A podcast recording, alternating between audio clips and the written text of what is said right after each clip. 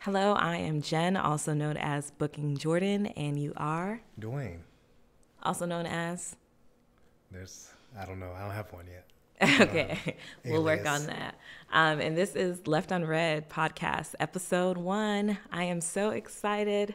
It has been a long, long time in the making, Yeah. but we're finally here. yeah, I'm glad we started. So Yeah, I'm glad too. Oh, this enough should be good. procrastinating is here.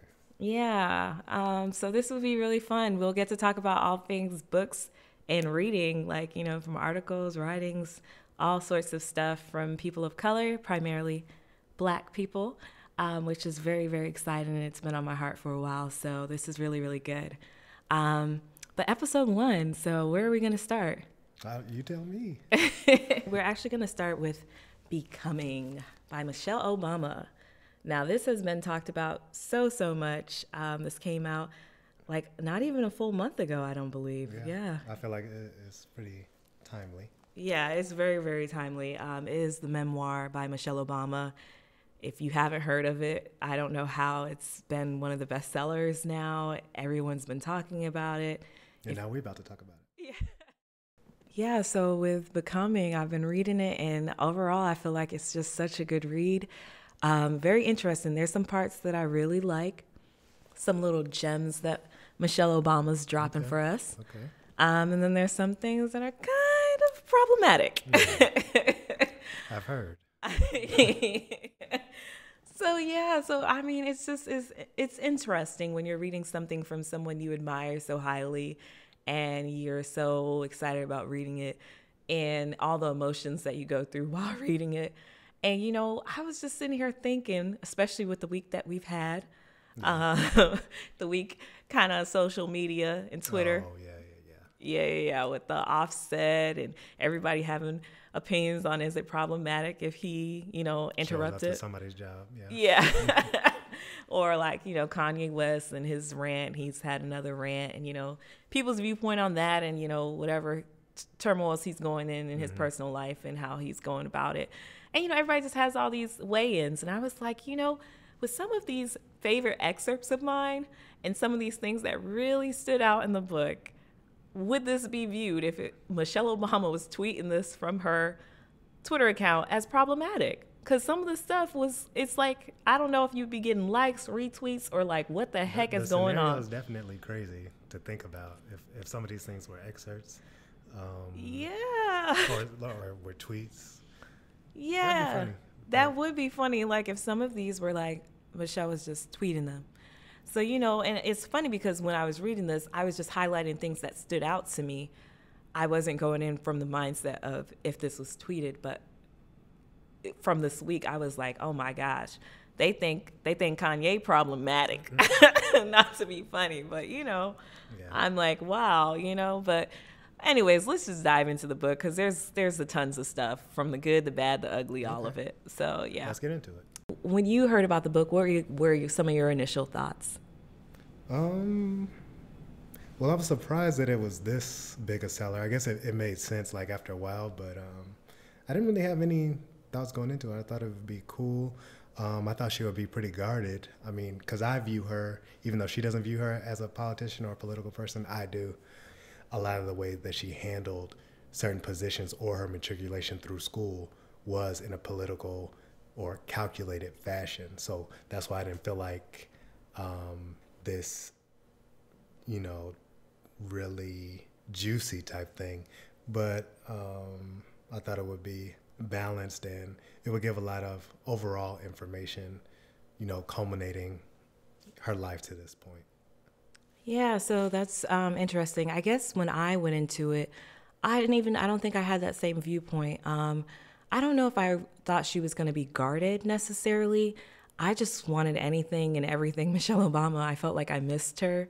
I missed seeing her as my first lady and just all that that meant to me. And, you know, we, even though you see certain pictures that circulate in the news and certain things that are happening, I kind of just wanted a little bit more now that everything's over. I felt like maybe now we can hear what did she think of all of this in like the past eight years of her life and what did that look like and what was it really like, even if she couldn't give all the details. I just kind of wanted more. I felt I see her as a public figure but I also see her as just something that just meant so much to me, especially at the time period it was that she came out um, within the eye of the public, I guess. Um, so yeah, so I would say that your your initial assumptions kind of were on point um, from reading the book. The book itself is broken into three sections. It's actually three separate books to me, all in one. You could actually say it's like level one, two, and three, or volume one, two, and three of her life. Um, Becoming Me is probably the section I feel like is the most authentic and most honest. Um, so much beautiful writing. It was very creative and very, I felt like I was into her innermost thoughts, and I felt like it was just a peek as to who Michelle Obama is by what her foundations were um, to lead her into the woman that she has become. And it also felt like she was giving a lot of gems of advice, of things to learn from from her experiences. The becoming me section um, part that I really really enjoyed or liked was Michelle says, "What if after all this fuss we were just the best of the worst?" And here she's basically talking about her going to this new high school where she's being bussed out in the magnet program. And it's going to be her first time really like it, they they basically took some of the best students and it was supposed to be a really good mix. Turns out it was a little bit more black than was expected but you know it still was a mix of students from all different sorts of backgrounds. And you know she had people who came from money that were there and it was just such a big shock. So she was like you know what if after all of this we were really the best of the worst? This is just a self-doubt. And for me i felt like i could relate to that so many times throughout my life. And I just wonder, I don't know if that's just what it, it's like being part of a disenfranchised uh, population or um, even minority a minority group where you constantly have to do those affirmations to yourself. And anytime you're put into a population where the bar seems to be raised a little bit, um, or it's just a little bit outside your comfort zone, you're wondering like, was I really, am I really that good, or was I just good because I was in a smaller setting? I think a lot of times people can doubt themselves um, throughout their lives, no matter what they're going through, especially if they're going to a new circumstance. Yeah. And especially yeah, yeah. when you're, you know, every influence around you is basically you're dumb, you're ugly, yeah. and all that stuff. Um, so you keep hearing that over and over again. That may have some impact. So that just may be that passage may be a reflection of that. I was um, in a conversation. I had a one-on-one with the with one of the directors, and um, I was like, you know, sometimes because like I feel like things are easy. I was like, sometimes I don't know if people are like congratulating me or like um, applauding me because I'm you know like just a black guy doing it or something like that. And she was just like, so. And so at some point it's like, okay, you're the best of the world. So I mean, it's like you're still achieving. so it's like I am the best of the worst. I no, mean, you're not. You're the best, and that's what it is. Okay. not saying that I'm the best of the worst, but it's just. yeah, I, I, I wonder do other people like have to even think that, or do they just say I'm going to a new school?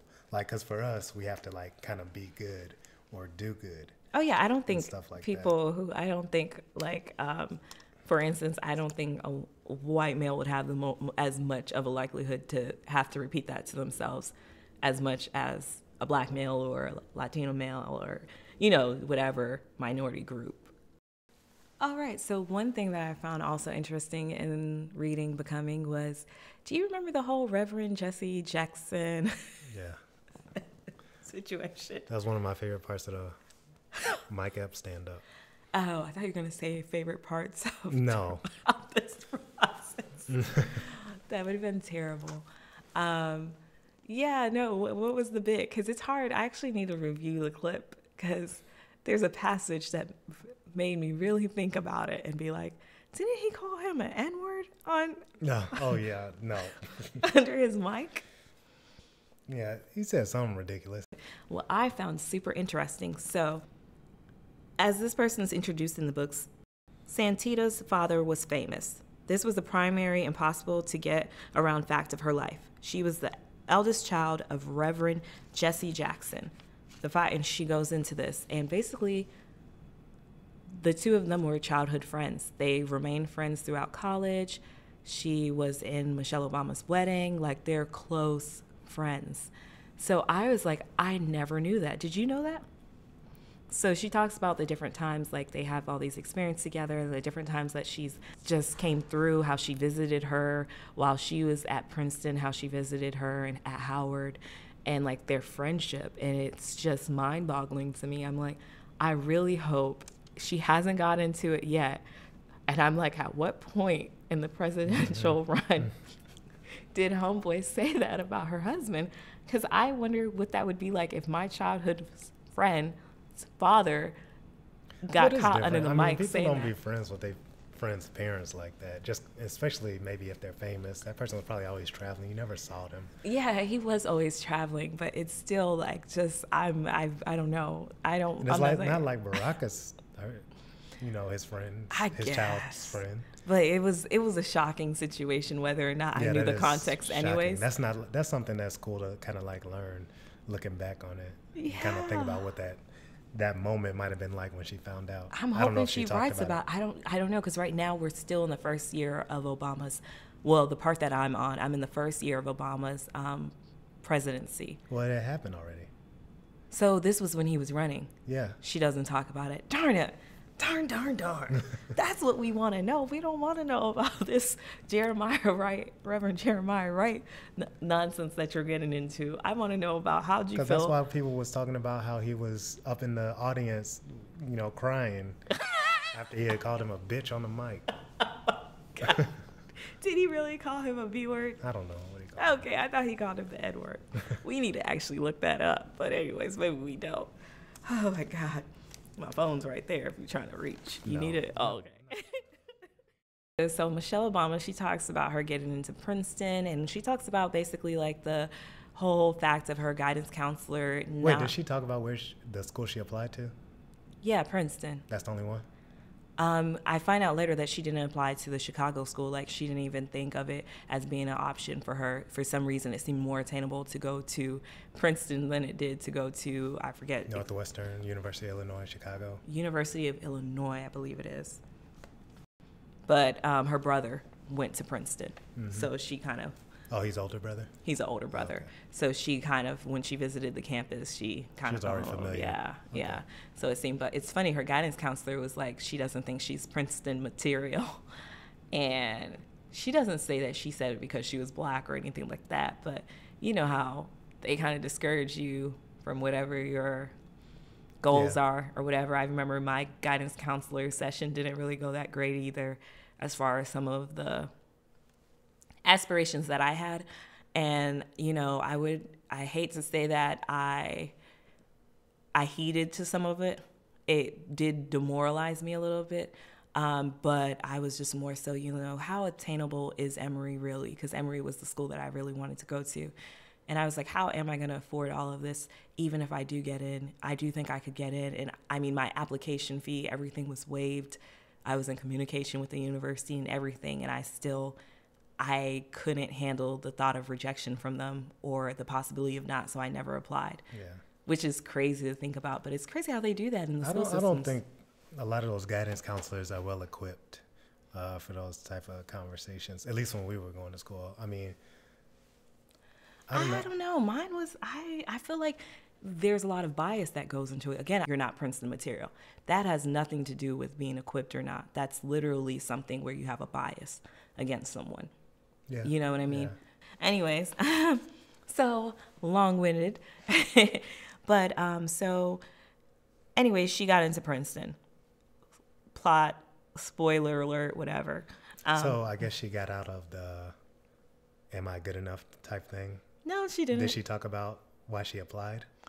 she had to tell herself and she was she her personality type was to prove people wrong so she she never went back to that guidance counselor or whatever See now, that is something that I guess we'll talk more about. But to me, that relates to an assumption that they might be right in general. Because if somebody has these preconceived notions, like a stereotype, which is not logical or based on anything, there's nothing to prove wrong. Yeah, when you're a 17, 18 year old kid, though, and you have an adult telling you that. I understood. No, I get what Yeah. you're saying. I'm saying when we combine all the things that I'm assuming you're going to talk about. What are you this book, assuming I'm going to talk about in this book? Just respectability, politics type stuff. Why do you feel that way? Just from things I've heard or seen on the internet. Oh, okay. Okay. Okay. Okay. But you know, you can't trust the internet. You can't, you can't, because it doesn't really paint the full picture. Anyways, let's get into. We're talking about Princeton here. Now she's here at Princeton, and I think that is interesting because up until this point, she doesn't really talk about race that much. Like in Becoming Me section, race is glossed over. It's not really deep dived into. Um, even there's a section where her father gets his car keyed or vandalized. I should say, they never said keyed. Um, and she, it's implied that it was probably racially motivated, but it's never flat out stated. Um, it's just more so like all of these instances, while we know Michelle is black, a lot of her upbringing just seems very American. It doesn't necessarily bring into race. Um, she also goes into race a little bit when she talks about her paternal grandfather, Dandy, um, who basically calls, um, I'm sorry that that was an awkward laugh, but calls like black Americans, certain black Americans or ghetto black Americans boo boos. And he feels like they give black people a bad name. And she kind of talks about that mentality and how his upbringing and all the struggles that he went through kind of shaped the lens that he views the world out of. Um, so she touches on race, but it's not really a deep dive. She finally gets into talking a little bit more about race. And this is a passage while she's actually at Princeton University. She's talking about her experience there. And then she goes on to talk about Kathy, which is one of her roommates. Her mother, a school teacher from New Orleans, had been so appalled that her daughter had been assigned a black roommate that she badgered the university to separate us. Her mother also gave an interview confirming the story, story and providing more context. Having been raised in a home where the N word was a part of the family, um, having a grandfather who'd been a sheriff and used to brag about chasing black people out of his town, she'd been horrified, as she put it, by my proximity to her daughter. All she knew her freshman year was that Kathy was moved out of the triple into a single room. I'm happy to say I had no idea why. And that's pretty much, she doesn't really go into her emotions It involved in literally that. cuts and space, and it says a big M, my financial aid. It stops right there.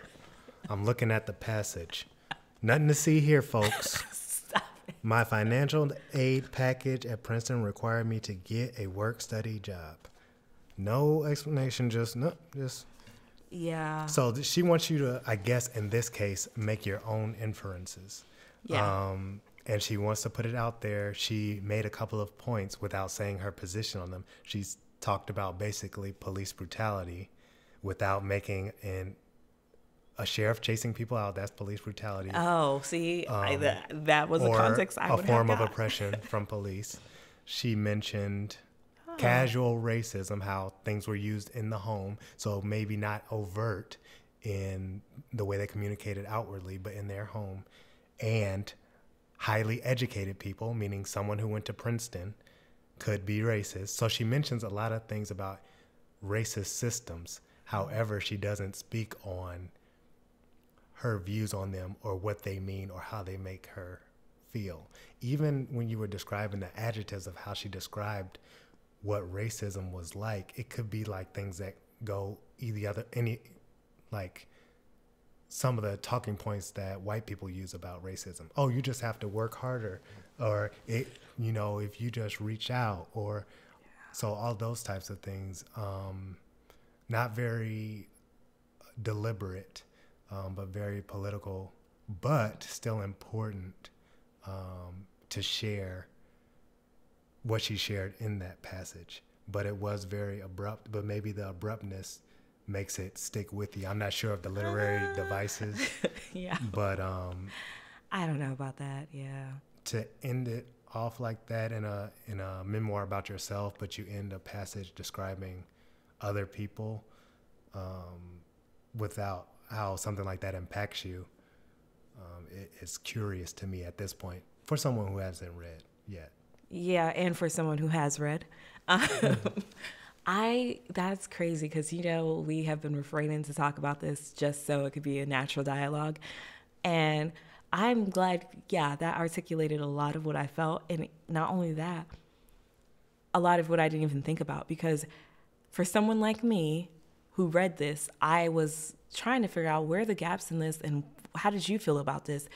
if this happened to you, mine is always from a probably a more emotional standpoint where I'm like, like what you're saying you're glad you didn't know about it. Great. And it's glossed over as if this wasn't a big issue. It is a big issue. And then when you put into all the different topics that technically were mentioned in here, I wouldn't even have grasped that from that because the passage was cut off so short. I didn't even have the time to really process. I was like, dang, a share that sucks that, you know, that family did all these atrocious things and she's saying that they seemed embarrassed by it. For me, I was more so offended that it even seemed like she was not apologetic for them, but almost understanding of their position and kind of minimize the severity of the whole situation as a whole. I don't know. Reading it you put know, a bad taste in my mouth. I want to cut to the chase on this whole conversation.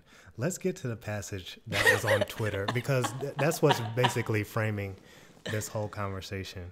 Ah, um, Dwayne's over here pulling up. You know, I got it highlighted, baby. Oh, you got it already. I mean, okay, so, so we'll we'll we'll get back into no, the we'll good get parts. back to it, but, but, we want to get back into it. But this is what's framing because this is what started this whole conversation not, between me and Jen. Oh, okay. Around this book okay, because I'm not reading yeah. it.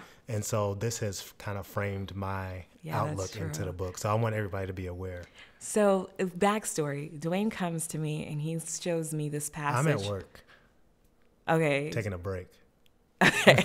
so Dwayne tells me like this passage of the thing, and he's like, "Did you see this?" And I'm thinking like, he was so shocked by it, and I was well, like, "I wasn't shocked by it. I didn't see. I didn't read it yet." Oh, okay. You didn't read it yet. That's right. He sent it to me, and I read it, and I was like, "Well, I don't understand what people are so shocked by that excerpt for because." reading the book throughout, like even becoming me and stuff, it falls into line with well, everything else that was said. So then you did read it and you were like, what? Like you were a little livid. Yeah, I was yeah. curious for about five minutes, but then I cooled down. So for me, I was thinking like, yeah, she's been making all these subtle jabs, technically being a little bit more difficult on black people versus anything that could possibly get her into some trouble. We're gonna get into the. I'm telling them what sparked this. Okay. Dwayne, okay, okay, we'll go. Dwayne, no, no, just... Dwayne can't wait, so we're gonna go. Let me quote her here, so I'm not doing it wrong. Is basically she's saying what we've learned over this year is that hope is making a comeback. And let me tell you something: for the first time in my adult lifetime, I'm really proud of my country. Not just for and she goes into her whole thing. So basically what was well let's stop pulled right there apart. because that was actually a controversial statement. That's and I what didn't realize she said oh okay, that's this is what sparks everything. Okay. So this is the catalyst that leads into the reverend Wright okay. situation. So she's talking about basically if you guys aren't familiar the controversial she said this was the first time in her adult life that she was proud of the country which for me as a black person was my first time actually being proud and it was it was actually later than hers. Her, mine was when he was actually elected because I still had doubt that that was even possible in our America. So it made me proud that we're finally at a point in U.S. history where a black person could be president of the United States of America, and it's not this fairy tale land. Of course, she backpedals in this and she says like you know it was taken out of context and of course she's proud of her country and all this other stuff and she doesn't directly say yeah, this was the first time I was proud. She basically says like she wasn't proud because of him being elected the first time. It was more so she was proud because she saw that people were actually believing in the um, the judicial system and actually coming out and voting and getting involved in politics. That's what was making her proud. It was the first time people were using their voices.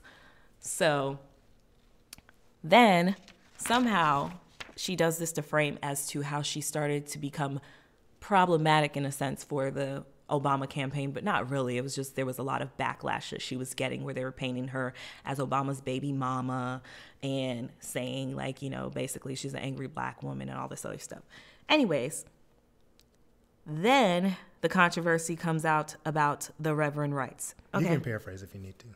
Okay, so basically, she's saying she does address something about this. She's saying, like, it basically the subtle, less than subtle message about race meant to stir up the deepest and ugliest kind of fear within the voting public. Don't let the black folks take over. They're not like you. Their vision is not yours.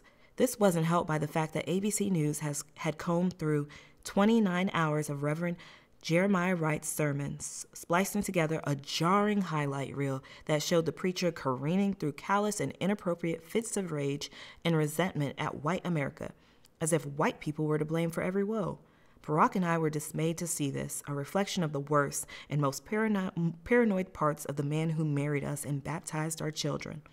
Both of us had grown up with family members who viewed race through a lens of cranky mistrust. I experienced Dandy's simmering resentment over the decades he'd spent being passed by professionally because of his skin color, as well as Southside's worry that his grandkids weren't safe in white neighborhoods. Barack, meanwhile, had to listen to Toot, his white grandmother, make offhanded ethnic generalizations and even confess to her black grandson that sometimes she felt afraid when running into a black man on the street. We had lived for years with the narrow mindedness of some of our elders, having accepted that no one is perfect, particularly those who came of age in a time of segregation. Perhaps this has had caused us to overlook the more absurd parts of Reverend Wright's Spitfire preaching, even if we hadn't been present for any of the sermons in question. I love that alibi. I'm sorry. I don't even know that. he basically seeing an extreme version of this um, broadcast in the news, though we were appalled, the whole affair was a reminder of how our country's distortions about race could be two sided, that the suspicion and stereotyping ran both ways. And Okay, so sh- wait, wait, wait. So here was my issue with this. oh, just Outside one. of the Okay. obvious issues, Okay. There there are several, and more and more appear after you look into it. You should actually hear her read it on audio. Now, now wait, no, no. Wait. You have to hear her read it on audio. It's worse than I reading it wish we could yourself. play it, but that would probably not be allowed. But anyway, first thing I want to acknowledge is that yes, we're looking at an excerpt. I haven't read the book, and we I are read the book. and we are talking about someone whose excerpts were used.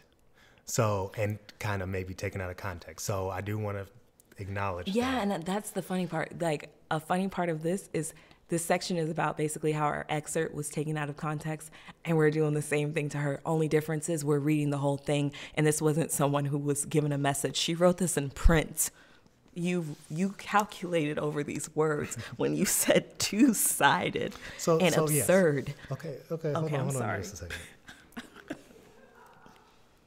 Just a second. Chile, woo, Chile. So,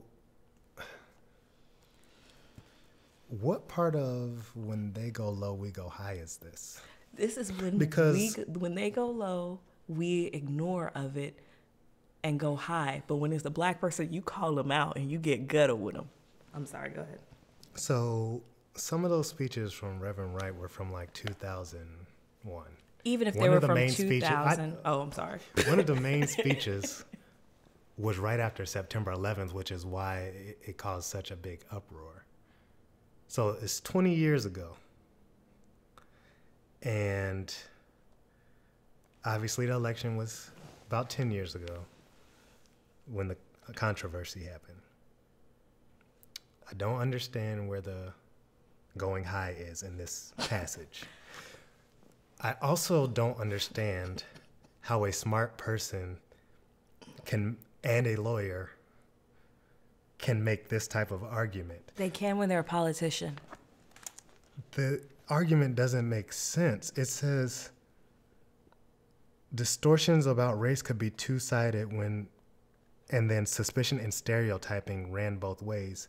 But one person you literally mentioned facts Yeah, For that they're one passed group of over. people. Yeah, passed over due to segregation. And then you mention fear based on what? Yeah, based on the person being black, it was because they're they they were afraid of black. I mean, a, a, a person who lived in America, a black person in America during that time it's based on suspicion and stereotyping, their fear of white people. How I, I just don't understand how you connect that to Reverend Wright. Why did she have to Even if you in? believe that, that doesn't even make sense. Mine sense. was more so like I guess because it was such a big scandal, she felt like she had to address it in the book. But part of me is like, why did she have to address it? This brings me back to the Reverend Jesse Jackson situation where she didn't bring that up. Maybe because of her close bond with his daughter, out of respect, she didn't. Clearly, you have no respect for this man who baptized your children and married you. Because I don't understand what the relevance is where you had to draw drag him through the mud. It's something we were over. When I was reading this memoir, I didn't even expect this to be in here. This wasn't even something that to me was a big deal when this whole situation happened. To me, it, it ran through when she's talking about paranoia. It's the paranoia of people thinking that because we have a black person in office, that all of a sudden only black agenda is going to be addressed or whatever, and we're going to take over. Like to me, that is what this passage is almost assuring, reassuring these people that were paranoid about to understand the truth. And it's like anybody who was level headed didn't have an issue with him and his preachings. Like it wasn't even that radical. It was literally saying what any minority or oppressed group would be saying. Like yeah, but that's the point. The nerve. Maybe. I didn't And hear all of the stuff. Maybe I didn't hear there- all of the There had to be stuff behind the scenes, and then he also kept going and started saying a little bit more weird stuff. Oh, but Oh, okay. It wasn't. didn't it wasn't oh. out of the normal. It was just like they probably just wanted him to be quiet. But I don't know why it would make it to this Book, Book, yeah. and you would put it on a level playing field. Because So, it's like, resurfacing this. Because I can understand distancing yourself Dandy from him. simmering resentment over decades he spent being passed by professionally because of his skin color. Decades he had simmering resentment, and that was disgusting to her. Basically, the, the, that's the tone. He doesn't use that word. Simmering resentment. That's that's to invoke the fact that he was almost an angry black man. no, he That's what was the- an angry black man. yeah, but she's putting it in the context in a book where she talks about being called an angry black woman, and then you talk about your own family member as an angry black person who's angry about racism. Another thing that disturbed me is that, like I said, this happened, I think, for the most part in the early 2000s, and then obviously around the 2008 time period. And then after the passage about Reverend Wright, she goes on to say, Someone, meanwhile, had dug up my senior thesis from Princeton, written more than two decades earlier.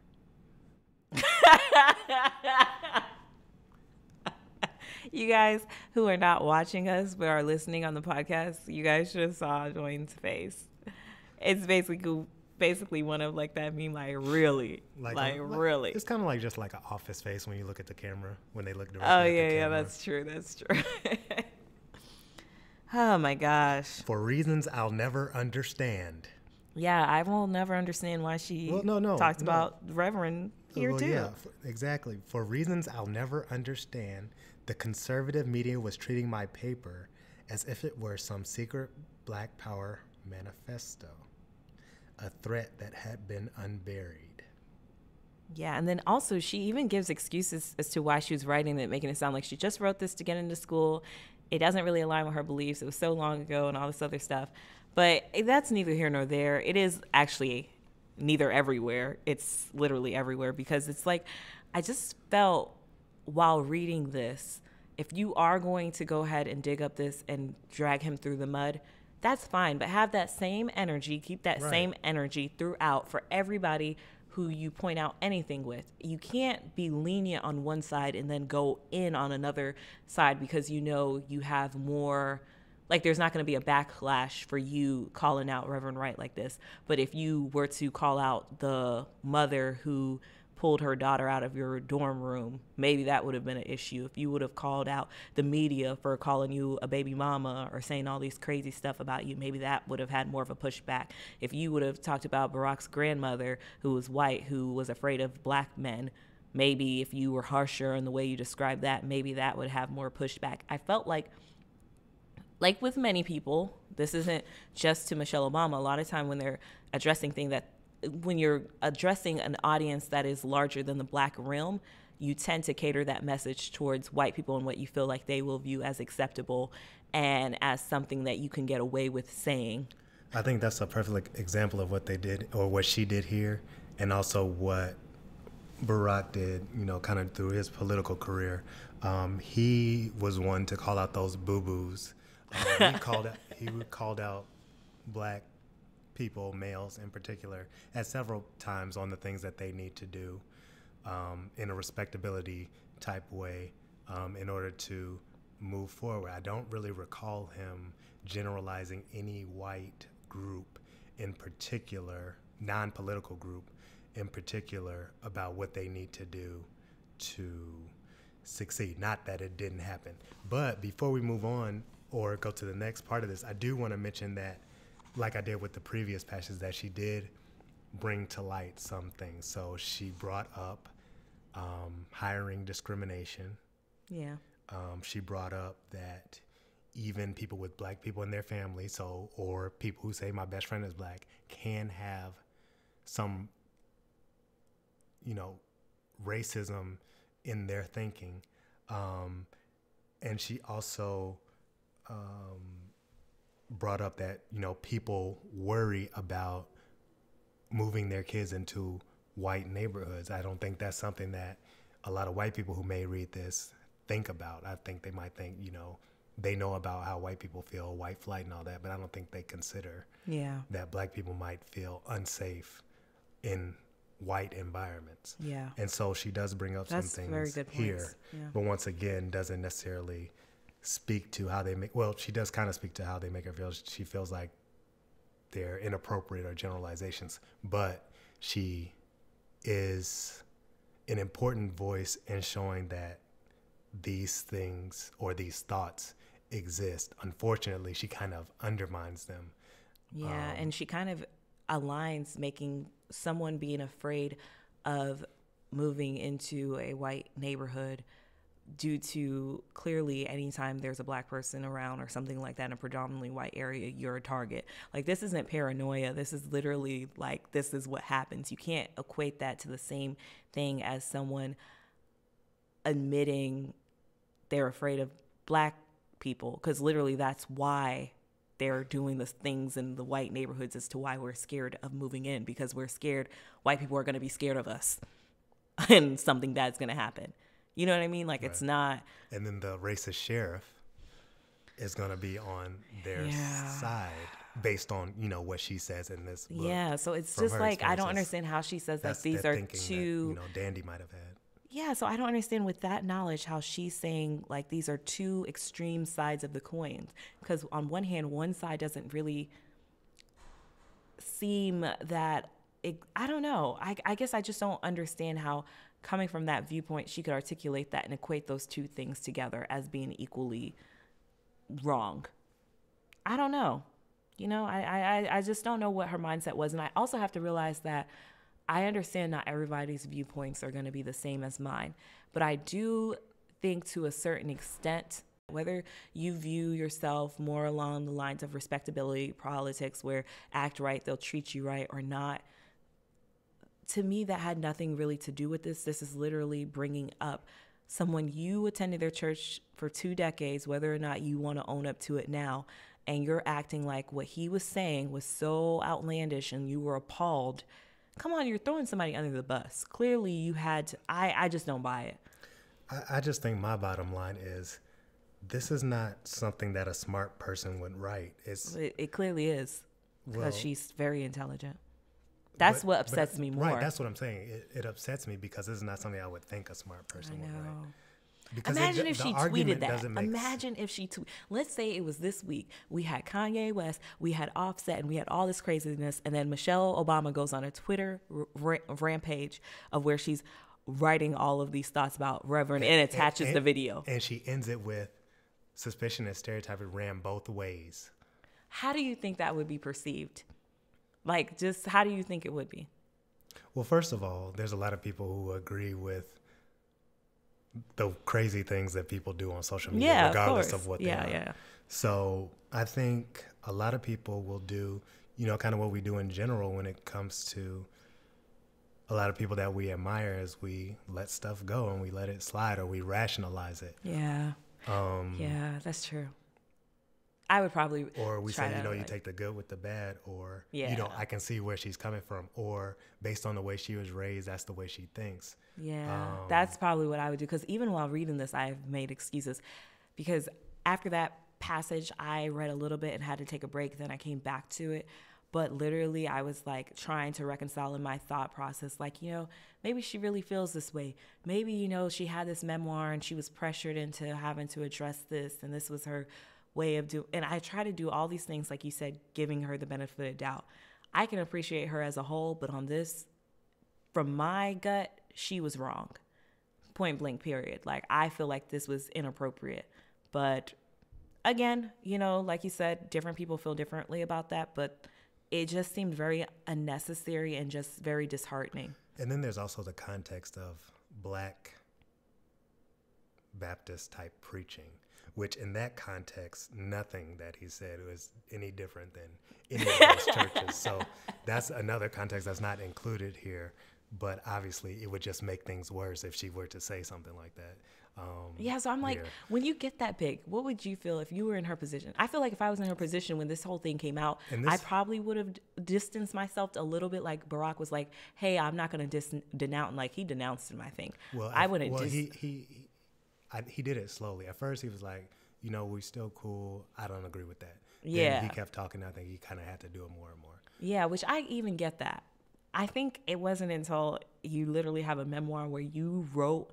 I mean, you know how many edits of this had to be taken where you thought this was a part that you wanted to keep and you used the certain language, like you said, with the language like appalled and the alignment and comparisons and how you literally started the chapter talking about bullies and taking words out of context and it brought you to this point.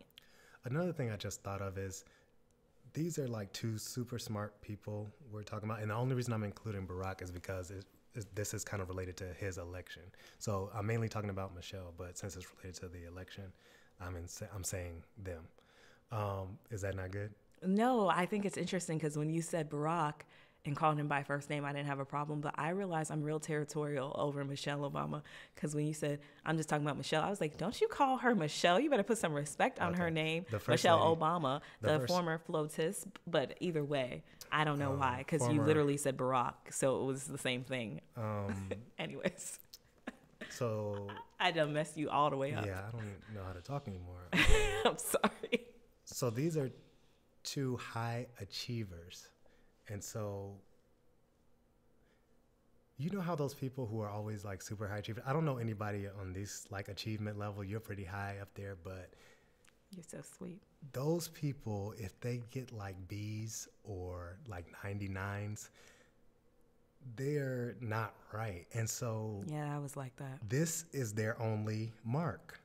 And there there's nothing on Barack. This is it. Oh, and this so is that's like why you think you she guys thought that that was messed most up important. our perfectly clean slate. Obviously, every other political person has all these Ah. other stuff going stuff going on. This isn't even him doing anything, but this was their pretty much biggest scandal.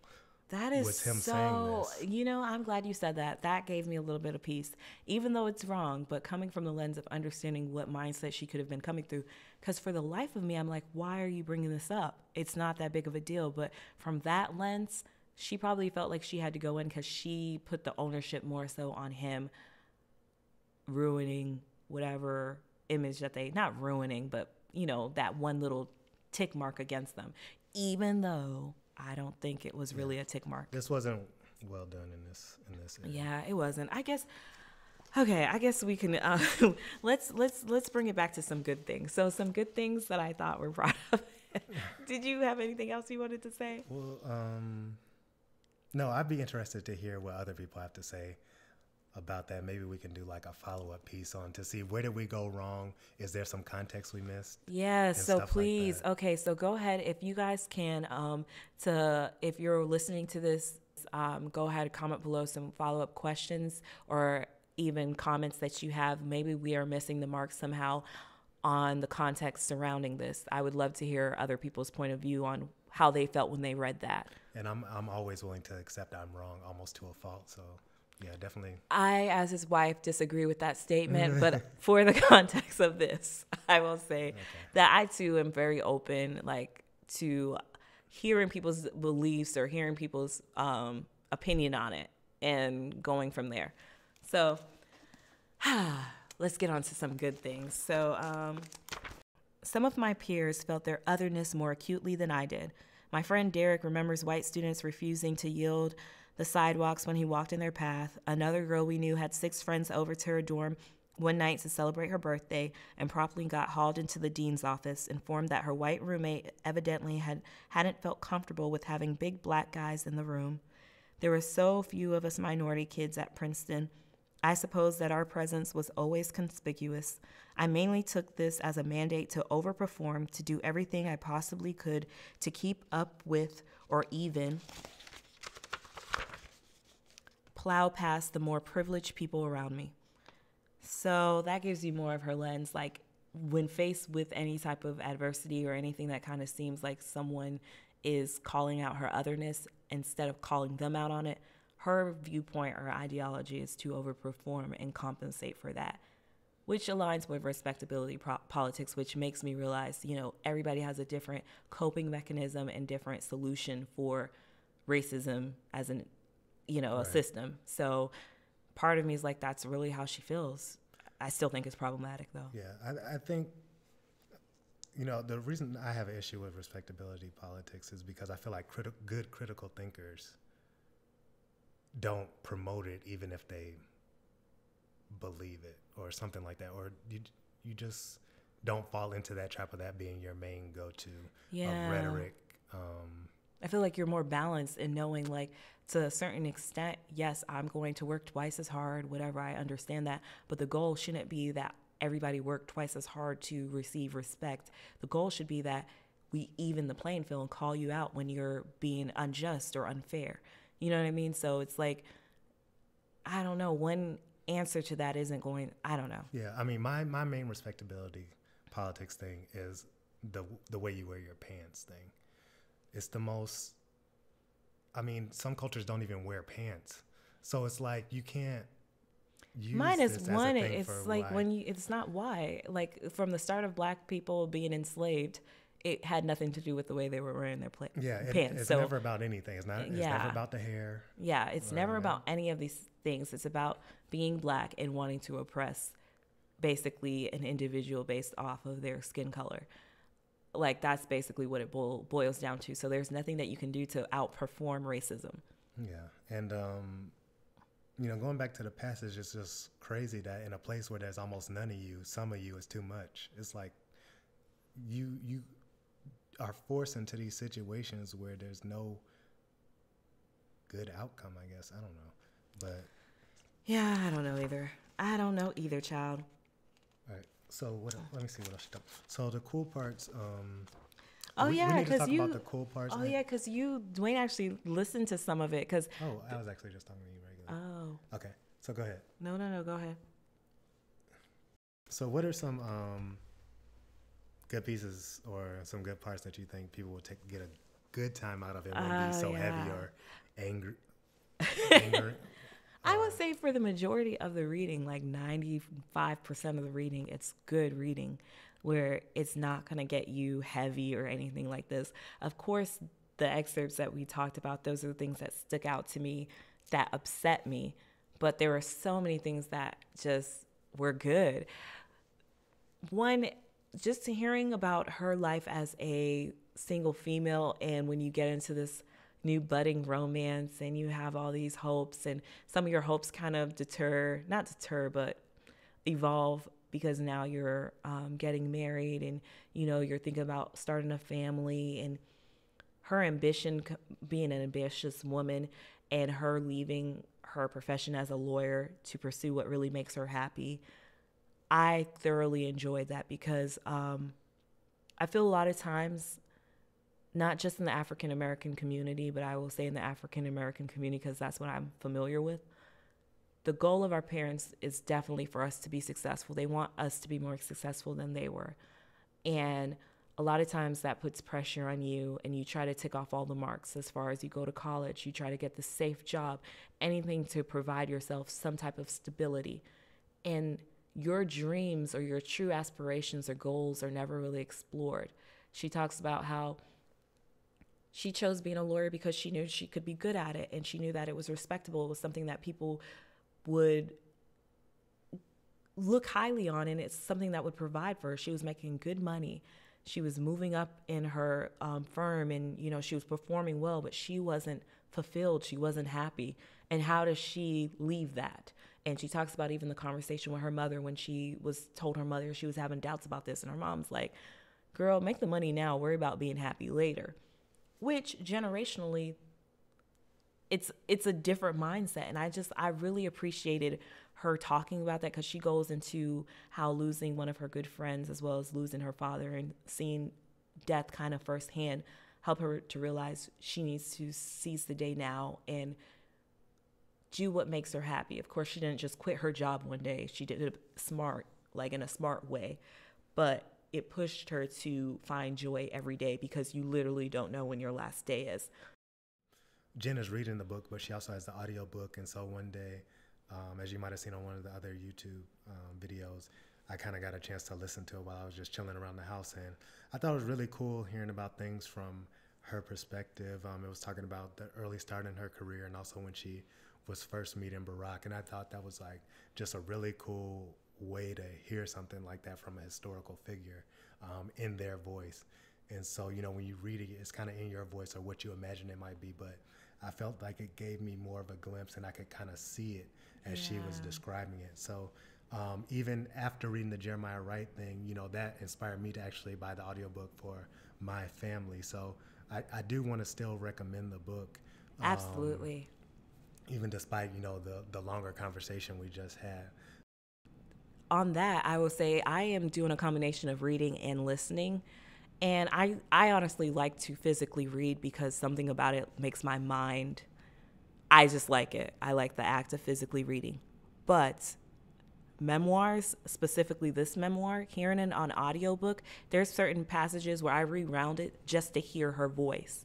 I feel like hearing it is better than reading.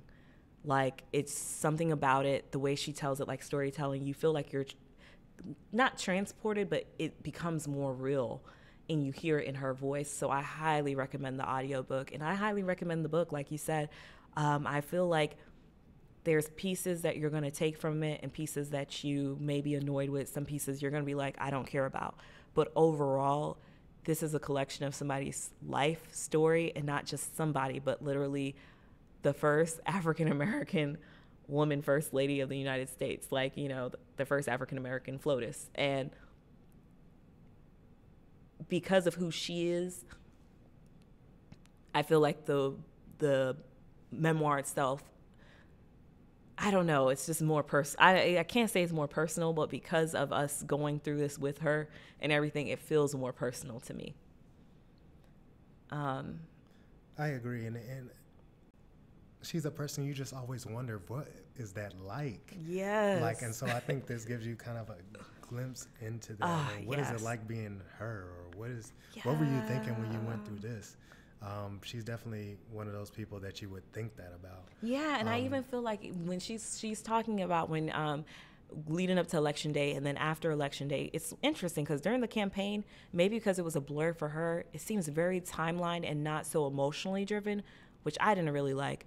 But once she gets into the White House, White Office, White House, no pun intended. Once she gets into the White House, um, she talks about what that's like. And literally, you have to realize like a lot of these wives, they're thrust into this position because of the ambitions or the pursuits of their husbands. And they have to figure out, well, she had to figure out how does she use this platform to achieve her own goals and dreams when you have no interest in political affiliations or anything like this. How do you then alter your dreams to fit this? Which I found very interesting. Um, yeah, that, that yeah. is interesting. I, I think, you know, we all kind of, when you're in a relationship, you see what your spouse's dreams are, and you want to make those dreams come yeah. true. And Which is why you you're here today. yeah, that's why I'm here today. So, um, you do what it takes to to support, um, no matter how hard it, it may be. okay, okay, okay, okay. or This is challenging. okay. Let's not. Let's Yeah, not. I think that's a good way to like round out what everything that you get. I know we focused on you know one piece in particular, but definitely the book gives a, rel- a well-rounded view from what you've described and kind of some of the things that I've heard, um, you know, of her life experiences. um, yeah. So with hearing that, would you say is Michelle Obama problematic? I don't know if so. She's a good problem for us to have, oh yeah, that was a good way of wrapping but no, up. she's not. Problem- She's not problematic. no. problematic. Um, No, I don't think she is. I think certain like certain passages, specifically that Reverend Wright one, was problematic, and certain little inferences here and out. But overall, I feel like the message that she conveyed. Yeah, we can't judge people on those excerpts. I mean, I can't. I'm judging because they weren't just excerpts; those were written in print and thought carefully.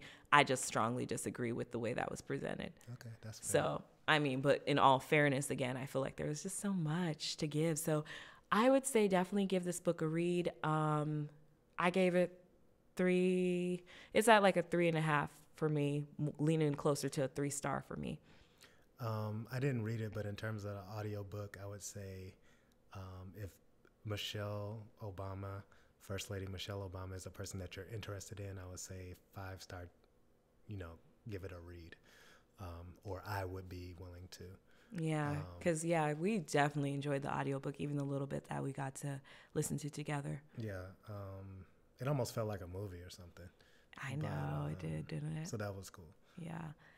Okay, so anything else before we get on out of here and wrap it up for this first episode of Left on Red? I think that's it. Um, looking to get better each week. Yes, so definitely, like I said, definitely comment, leave feedback. We'd love to hear it and anything to follow up with any conversations that we had. If you have any input on the next episode, we will address those. Thank you so much for listening. Bye. Bye.